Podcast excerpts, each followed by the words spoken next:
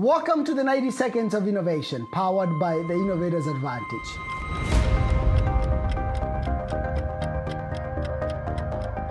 Does innovation have to be an invention?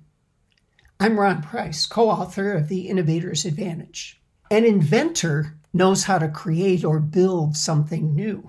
When this new invention creates values for others, that's what we call innovation. An innovator thinks a little bit differently. An innovator realizes that er, there is more to creating value than just a new invention. The process, the method of delivery, the change in the relationship with the customer, maybe even new customers, and scaling that invention into many different applications.